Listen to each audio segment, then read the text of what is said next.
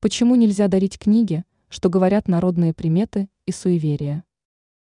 Некоторым кажется, что подарок в виде книги является универсальным. Конечно, книга может порадовать многих, а разве все так просто?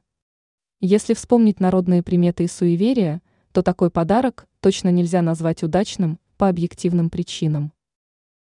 Инструмент знаний и энергии. В народных традициях книги часто воспринимаются не только как источники знаний, но и как носители энергии. Даря книгу, человек предоставляет доступ к своим мыслям и идеям, что может негативно отразиться на его жизни и удаче. Символика.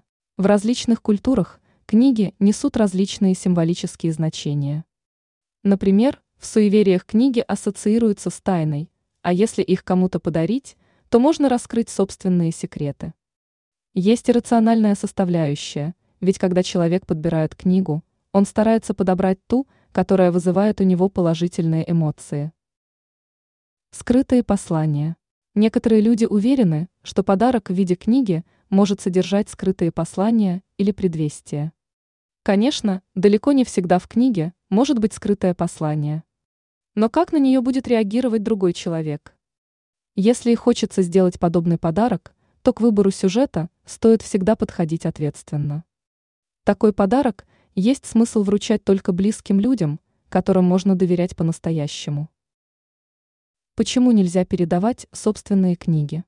Есть мнение, что книга может напитываться энергией от своего владельца. Передавая ее, можно лишиться части собственной энергетики, что негативно отразится на удаче и даже благополучии. О чем нужно помнить? Конечно, по поводу такого подарка всегда возникают смешанные эмоции, однако в ряде ситуаций достаточно проявлять рациональность. Книга может стать универсальным подарком, но только в том случае, если она подобрана от чистого сердца, с учетом предпочтений другого человека.